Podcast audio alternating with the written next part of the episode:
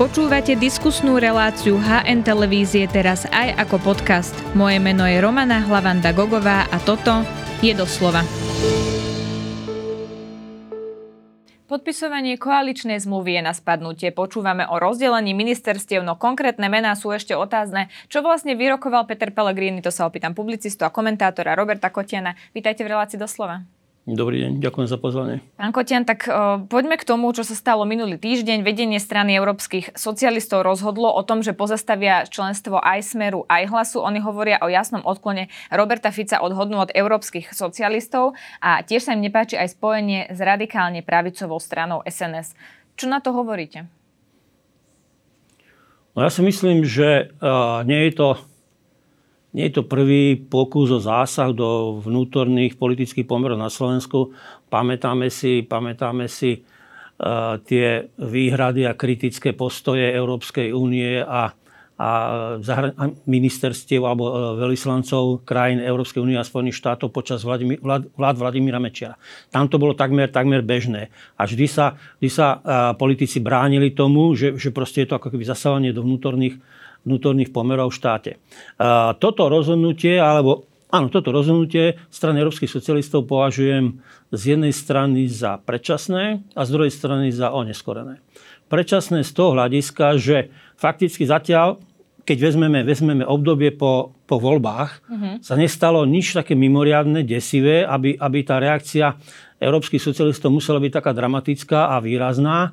Hoci ja si myslím, že nie len my, ale aj oni si vedia predstaviť, čo bude nasledovať, čo bude nasledovať, keď súčasťou vlády bude táto, táto skupina okolo Andrea Danka. No ono to vyzerá, že je to reakcia na podpis toho memoranda. Zasa, zasa, že áno, zasa, že áno. Na druhej strane, je to, ja neviem, čo, čo, sa, čo sa udeje, alebo čo robia európsky socialisti, keď sa začnú diať naozaj vážne veci. Hej? Naozaj vážne veci, naozaj uh, proste uh, prehrešky voči, voči uh, základným princípom demokratického štátu. Aká bude potom nasledujúca reakcia? Už normálne vylúčia, alebo čo? Neviem, zase mi to, že proste mm-hmm. príliš veľké kladivo, príliš skoro. Asi tak nejak. Lebo ako keby si neponechali priestor na tie, na tie ďalšie, výraznejšie výhrady, keď sa to tu bude diať takým smerom, ako, alebo takým spôsobom, ako, ako to ja očakávam, alebo ako to očakáva veľa ľudí.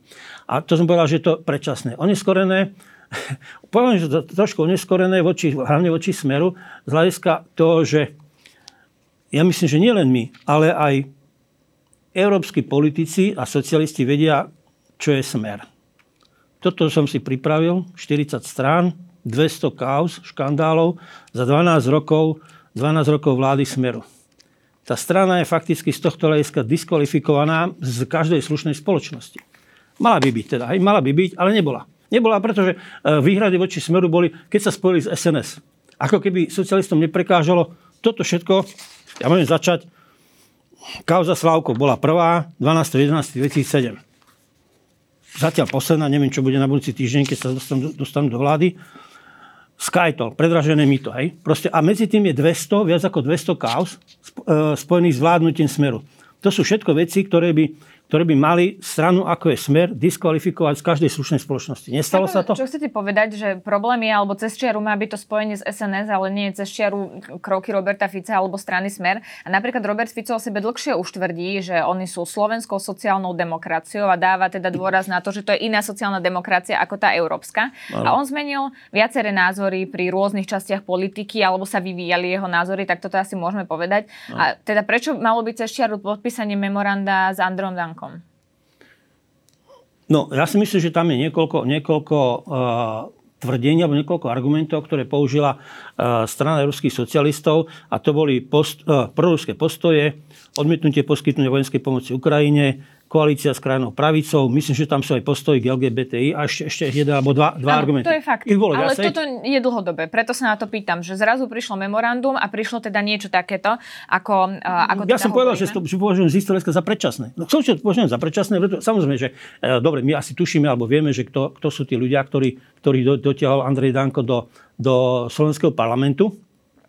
Vieme viac menej, alebo vieme odhadnúť, že, že tieto obskúrne postavičky, ako budú, ako budú presadzovať a pre, prezentovať svoje politické názory, ak sa dostanú, ak sa dostanú k reálnej moci. Ale ono sa stačí, aby, boli, aby to bol poslanecký klub. A dobre, teraz si povieme, Peter Pellegrini bude zrejme predsedom parlamentu a bude musieť denne, na, na dennej báze rokovať e, s poslaneckým klubom SNS. Bude musieť rokovať, ak tam zostanú.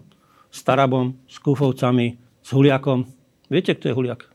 Dostaneme sa Dostaneme aj sa k, tomu, pánovi, proste, k pánovi. Áno, ale toto som povedal, že proste s týmito ľuďmi budeme musieť, budeme musieť komunikovať a bude sa musieť tváriť, že tí ľudia, ktorí niekedy boli na kandidátke fašizoidnej uh, eh, SNS, to boli aj Taraba, aj, aj Huliak, oni sú okoliční partnery. Nehovorí o tom ďalších názoroch, ktoré, ktorí to páni prezentovali. No, Robert Fico sa napríklad republi- s republikou spájal aj pri referende a preto tá moja otázka, či je to voči Petrovi Pelegrinimu a k hlasu fér?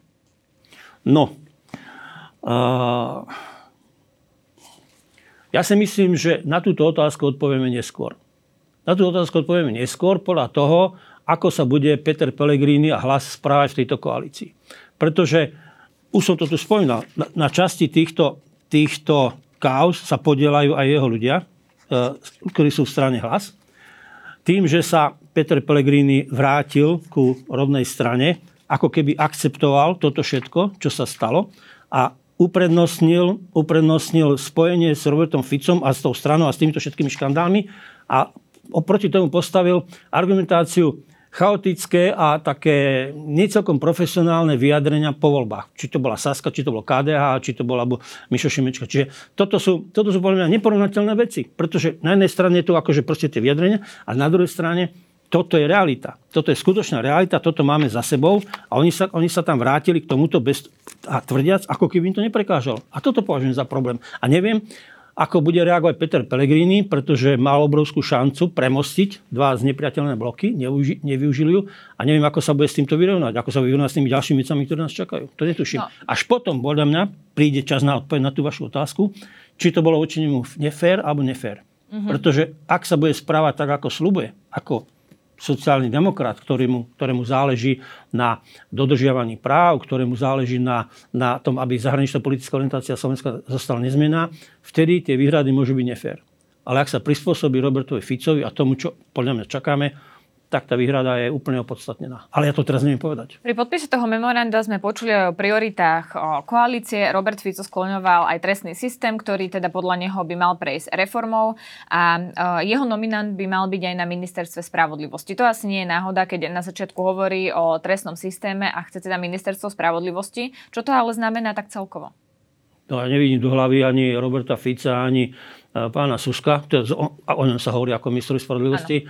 Netuším, či, čo si pod tým predstavujú, ale pri tom, čo, čo vieme o, Robertovi Ficovi a počuli sme tie vyhrážky na adresu, na adresu napríklad policajného zboru, na adresu NAKA, na adresu, na adresu uh, špeciálnej prokuratúry. Ja by som teda nečakal, že... No, predstavme si, že sme archeológovia, vykopeme nejakú kostru a tá kostra má špičáky, má pazúry a neviem čo všetko, má taký osnatý chvost a budeme tvrdiť, to je asi bylinožravec, možno, že vegetarián, hej? Ja by som to netvrdil. Ja by som netvrdil o, takejto, o takýchto postatkoch, že je to vegetarián, tak keď počujem Roberta Fica hovoriť o reforme slovenského trestného systému a mechanizmu ochrany ľudských práv, som znepokojený, pretože viem, čo robil doteraz a viem, na čo sa chystá a celou svojou politickou kariérou, celým svojím politickým životom vyvoláva vo mne, vyvolá vo mne veľkú nedôveru a ja by som sa teda nespoliehal, že, že bude to tu inak a lepšie. To by som teda nespoliehal. Skôr čakám opak. No on už menoval špeciálneho prokurátora Daniela Lipšica aj niektorých konkrétnych kariérnych prokurátorov ano. na špeciálnej prokuratúre. Čiže tá moja otázka, keď ju uh, tak akože uh, konkretizujem, je o tom, že ide o výmenu ľudí alebo reformy z pohľadu legislatívnych zmien. No, ja si myslím, že tá cesta je veľmi elegantná a jednoduchá, pretože majú väčšinu. Nie je problém zmeniť zákon o špeciálnej prokuratúre a pričleniť ju pričleniť pod generálnu prokuratúru a tam už tie personálne zmeny nastanú jednoznačne. Ale zase na strane, čo, čo my budeme, ako, tak dobre, ja by som to mohol vyčítať, ale ak by to chcela vyčítať opozícia, opozícia Robertovi Ficovi, tak e, treba sa zase spomenúť, čo robili oni. Hej? Čo robili oni, ako sa dostal do svojej pozície Štefan Hamran, ako sa ešte, ešte dávno za radičovej vlády zlúčil Slovenský rozhlas a Slovenská televízia, pretože sa potrebuje zbaviť riaditeľa, riaditeľa STV. A ja si myslím, že teraz nastane opak, že sa rozdelí RTVS na, na Slovenský rozhlas a Slovenskú televíziu, aby tam, aby tam proste sa zbavili niektorí ľudia, aby tam nastali personálne, personálne čistky. Čiže uh, my ako médiá môžeme, môžeme mať výhrady, ale čo sa týka časti opozície, aby som tie výhrady považoval za veľmi farizejské, pokrytecké a, a neoprávnené, pretože Robert Fico bude v zelenom alebo v vankom robiť to, čo robili oni v modrom. No ja som pritom mala pocit, že niektorí politici si myslia, že oni môžu, lebo oni to myslia dobre. To sa dá premieť potom na ktoréhokoľvek politika. No Poznáte oni... politika, ktorý myslím to s vami zle? Všetci to tvrdia, že myslia s nami dobre. Akože ja som z toho Áno, skôr myslím, že niektorí o tom boli hlboko presvedčení, že oni môžu, lebo to vlastne myslia dobre. No oni podpísali v tom memorande aj to, že teda zahranično-politická orientácia má byť založená na našom členstve v NATO a v Európskej únii. Bude to tak?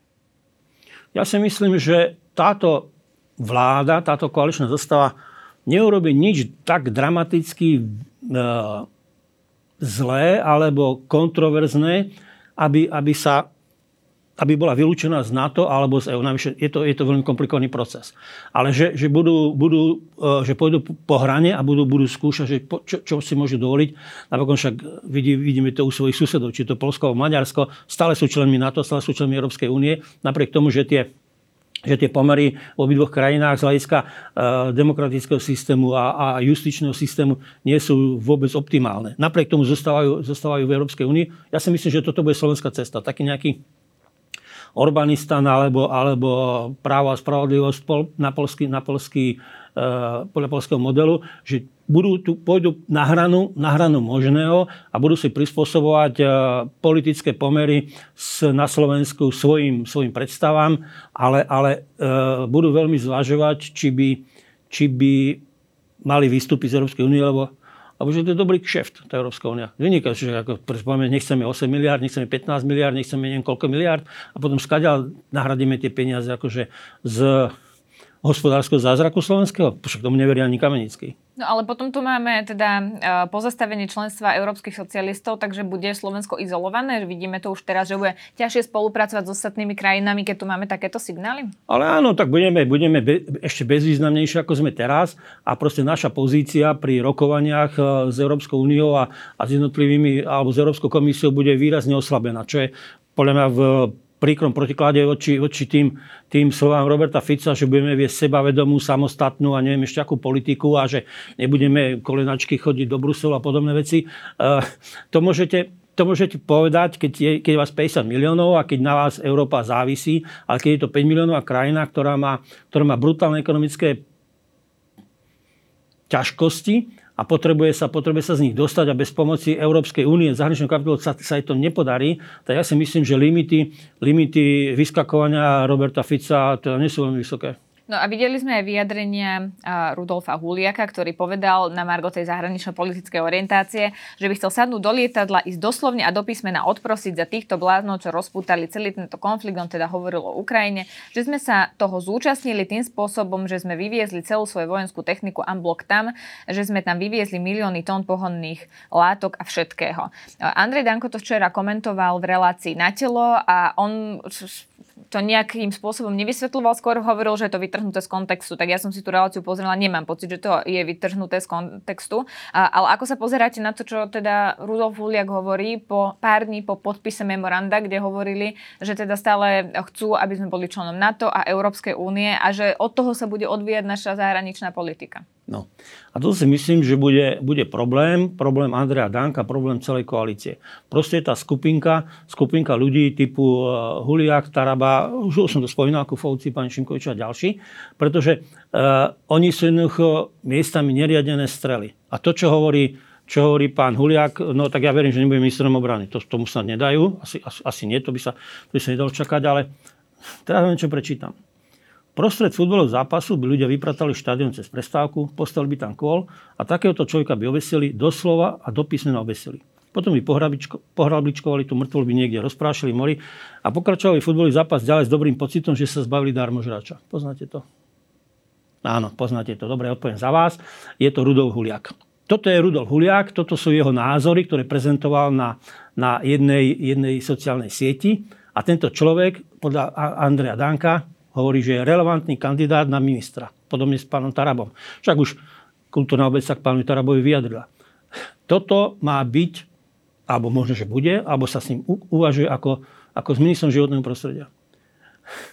Dobre, ako, ja pochybujem, že pôjde, pôjde pán Huliak do, do Moskvy a že, že tam sa bude snažiť odprosiť, to je blbosť, ho tam nikto nepustí. Hej. Ale že tento človek sa dostane na čelo nejakého a dosť vážneho rezortu s týmito názormi, to však všetci budú vedieť, že kto je pán Huliak. Predstavte si pána Huliaka na nejakej, na nejakej medzinárodnej konferencii. Myslíte, že o tom nevedia, že kto je, čo je a čo hovorí? Toto sú veci, ktoré budú oslabovať našu pozíciu. Takéto ľudia, takéto názory budú oslabovať našu pozíciu pri všetkých zahraničných rokovaniach. To sa netýka len, len napríklad Roberta Fica a Európskych, európskych socialistov. Pri každom takomto rokovaní dánsky veľvyslanec posiela domov správy. Norský veľvyslanec. Každý posiela domov správy a povedal, že toto sú ľudia, oni majú lepšie informácie ako väčšina našich obyvateľov. Majú lepšie informácie a teraz kto sa bude s takým človekom baviť? Kto bude brať vážne? Hej? Že nechcem to opakovať, aj, s tým kolom a obesením na futbalovom štadióne. Toto je človek, ktorý je súčasťou vládnej koalície a ja teda si počkám na to, čo bude hovoriť pán Pelegrini, na pána Huliaka ako ministra, ministra životného prostredia, prípadne ako koaličného partnera. To by som Aké teda možnosti má v tomto prezidentka? Lebo videli sme už Andrej Kiska odmietol ano. vtedy e, menovanie pána Ráža na ministerstvo vnútra. Čiže môžeme očakávať podobné kroky zo strany Zuzany Čaputovej? Určite. Určite, pretože ja si myslím, že by sa pani prezidentka sprenevila, keby sa o to aspoň nepokúsila. Neviem, či sa to podarí.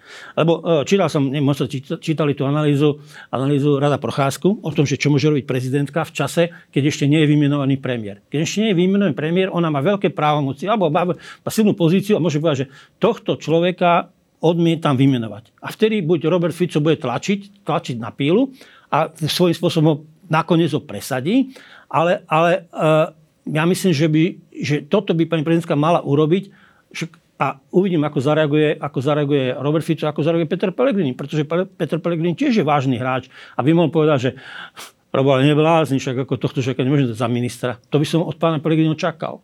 No ono sa uh, ukazovali aj také otázky, alebo ľudia špekulovali, či napríklad um, pán Huliak je len taká skúška, ako bude reagovať spoločnosť, rovnako no. aj pán Taraba. Ale potom Andrej Danko povedal, že sú to relevantné mená na posty a pozície. Tak máme teda to chápať tak, že s týmito ľuďmi sa reálne hovorí za rokovacím stolom. No ak budem brať vážne slova Andreja Danka, tak áno. Pretože ak Andrej Danko, eh, predseda jednej z troch koaličných strán, hovorí, že toto sú relevantní ľudia na posty, posty ministrov, ja počujem, sú to relevantní kandidáti na posty ministrov. Čo iné tam chcete počuť? Hej? Asi tak nejak.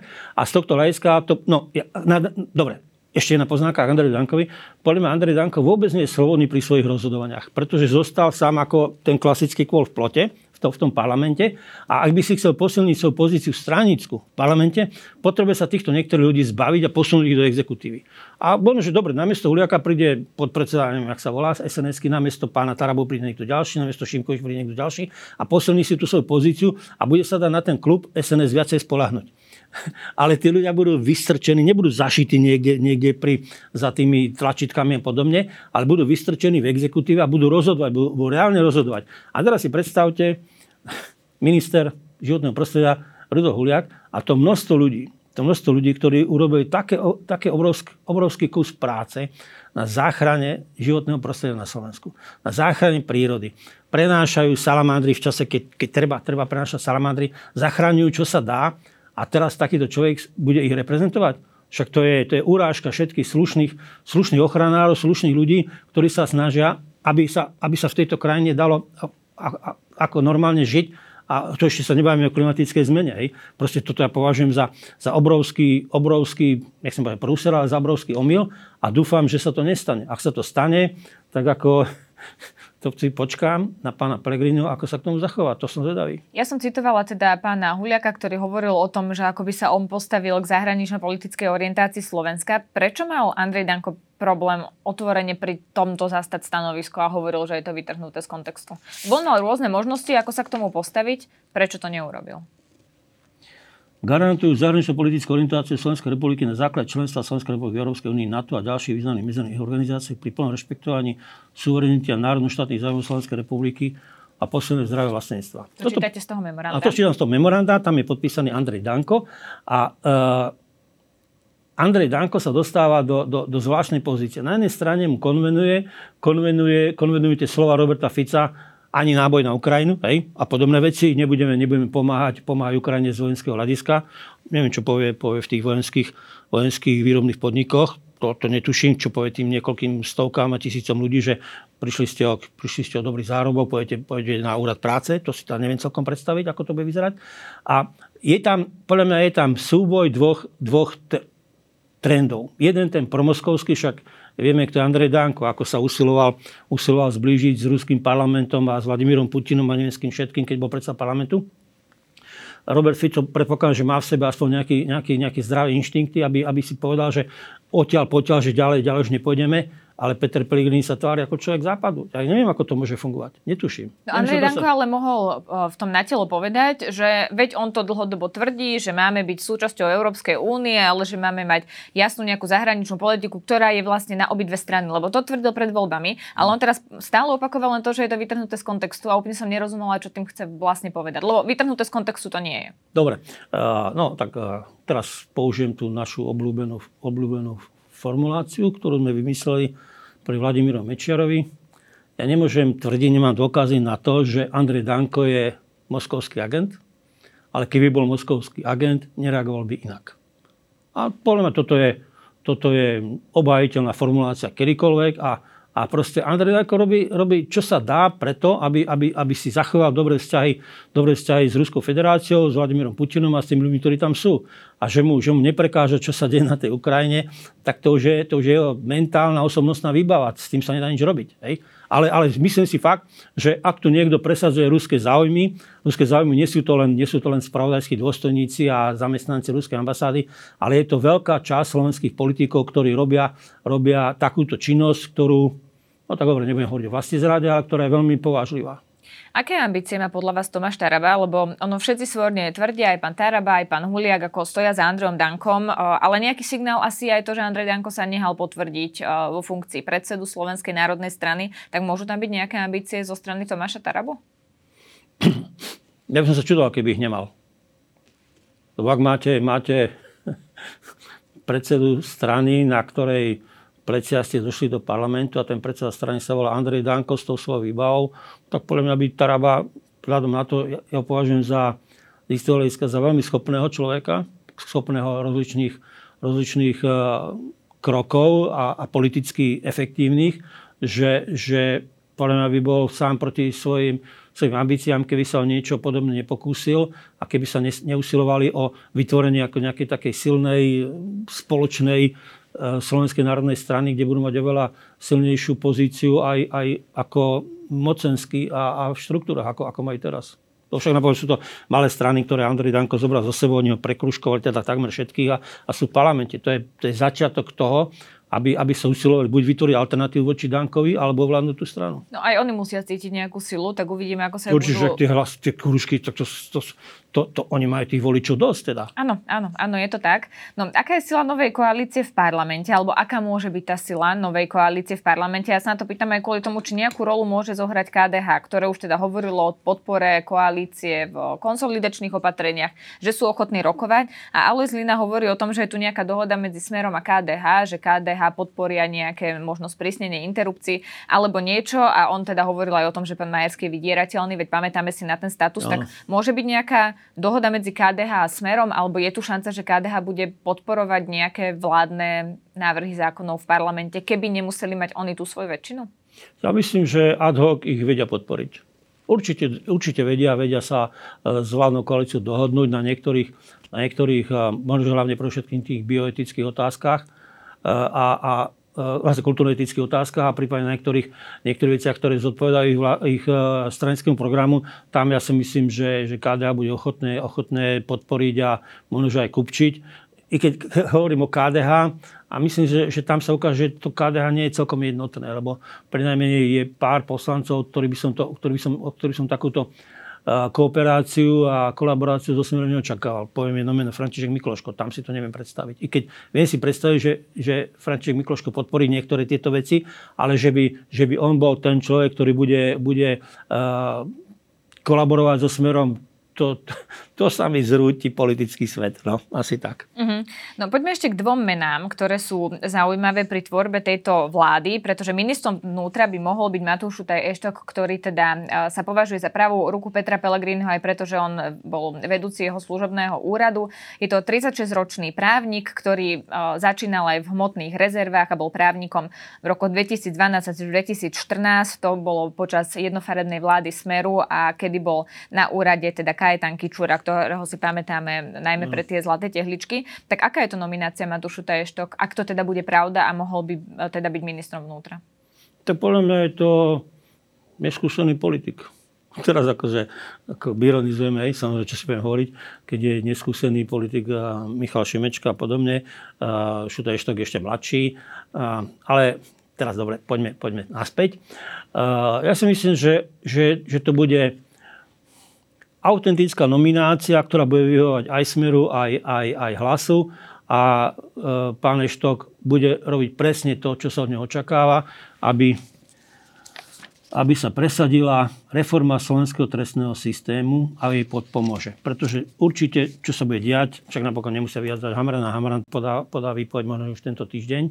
A, a, a vedenie, vedenie policie, vedenie NAKA možno, že odíde s ním, A teraz si nedovolím ako taký jemný, jemné pripomenutie, o tom sme sa bavili, keď, keď, keď eh, odchádzal, keď, eh, alebo z, z, si vynútili odvolanie Ivana Šimka ako ministra vnútra.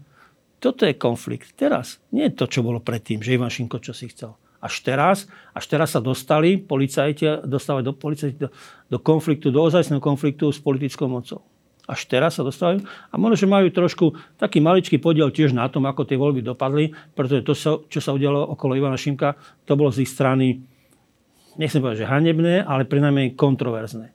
Ale, ale teraz, teraz oni povedia, že nemôžu s takýmito. Ivan Šimko im nebol dobrý. A teraz v podstate robia to, čo musia urobiť, ale, ale no a vrátim sa k tomu Eštoku. Ja myslím, že Eštok tomu napomôže aby sa to tam vyčistilo, aby sa policajný zbor a vyšetrovateľe a NAKA, aby sa vyčistili a prišli tam, prišli tam naši ľudia, ktorí budú vedieť, čo majú robiť a budú robiť to, čo robili v rokoch 2012 až 2020. No, je tam súznenie aj s Robertom Ficom, lebo pán Neštok bol prvý, ktorý vlastne hovoril, že Daniel Lipšic by mal odísť, potom to korigoval Peter Pellegrini, že to bol skôr jeho názor, nie názor no. strany, ale potom sa ten názor strany ako keby postupne vyvíjal. Ale poďme ešte k jednému menu a to je Robert Kaliňák, lebo ten by mal byť nominantom na ministerstve obrany. A môže to prísť veľa ľuďom zaujímavé až zvláštne, že prečo zrovna ministerstvo obrany, ale na začiatku bol práve Robert Kaliňák prezentovaný ako ten odborník smeru na obranu. Tak je to asi logické, že by mal byť nominantom na obranu práve. Asi áno, ak chce mať, ak chce mať strana Smer silový rezort a vnútro, o vnútro zrejme no, prišli, ako je personálne prišli o vnútro, tak to, tá, obrana sa, tá obrana sa priam núka. Najvyššie viete, že pani prezidentka by mala ozaj vážny problém vymenovať človeka e, z jeho alebo s podozreniami na jeho trestnú činnosť, aby sa stal ministrom vnútra. To pani prezidentka povedala na rovinu a každý v tom videl, videl aj výhrady voči, voči Robertovi Kaliňákovi. Ja si myslím, že, že toto pochopili aj, pochopili aj smere a nebudú povedať, že dráždiť háda bosou nohou alebo čo. Jedno... No presne na to som sa chcela opýtať. Pre pani prezidentku nebude problém Robert Kaliňák na ministerstve obrany, ale niekde inde by jej by to mohlo spôsobovať. Podľa by to robilo problémy na ministerstve vnútra. Tam, tam určite, pretože to je ako pošlete pedofila do materskej škôlky, aj napríklad, čo, čo môžete očakávať pedofila v materskej škôlke. Hej? Tak proste jednoducho Robert Kaliňák na ministerstve vnútra by robil to, čo, to, čo, to, to, čo, čo sa od neho očakáva. A teraz zase sa možno trošku vrátim k tomu, čo predchádza. Nemôžete dať človeka, ktorý je podozrivý, ktorý je vyšetrovaný za šéfa policajnej inšpekcie. Hej? To sa stalo. To sa stalo predchádzajúcej vláde. Na tom padol, na tom padol Ivan Šimko. A teraz, akoby oni urobili niečo podobné, kdo, táto opozícia nemá morálne právo im to vyčítať, pretože urobili to isté, alebo podporovali to, čo sa stalo. To viete, nejak sa volá. Ďurka? Áno. No, proste sa stal šéfom policajnej inšpekcie.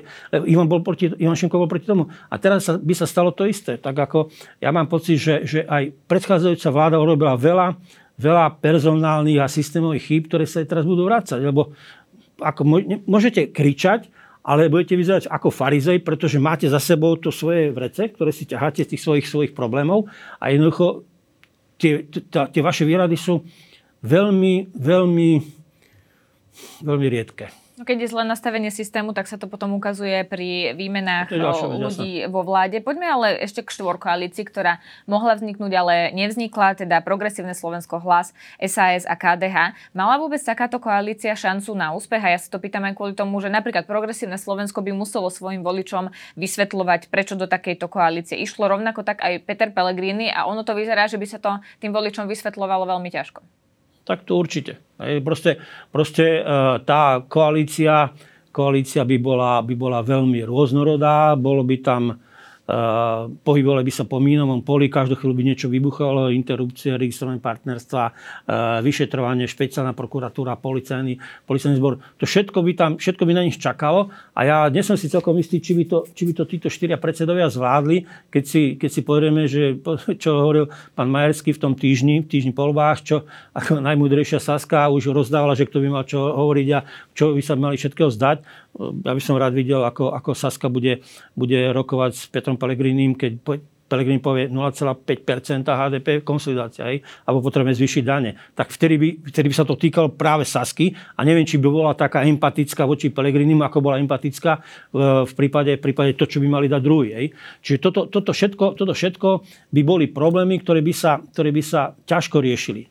To už pri tej úrovni, úrovni tých ľudí, akí tam sú. Ale na druhej strane, toto poznáte. Toto poznáte, to je tých 40 ľudí pravoplatne odsúdených. Grafika denníka N? Asi áno, neviem, áno, som, áno, som dva.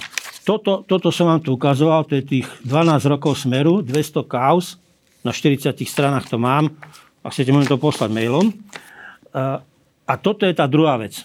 Sa rozhodujete medzi týmto chaosom, týmto problémom, problémom, ktoré by tu vznikli, alebo k návratom k tomuto.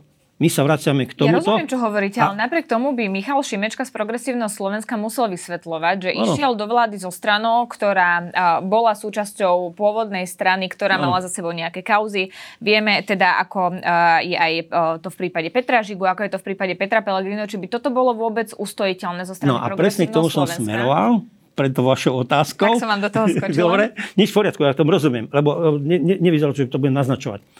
Bola tu takisto šanca na premostenie. Premostenie dvoch blokov. Tohto bloku a tohto bloku.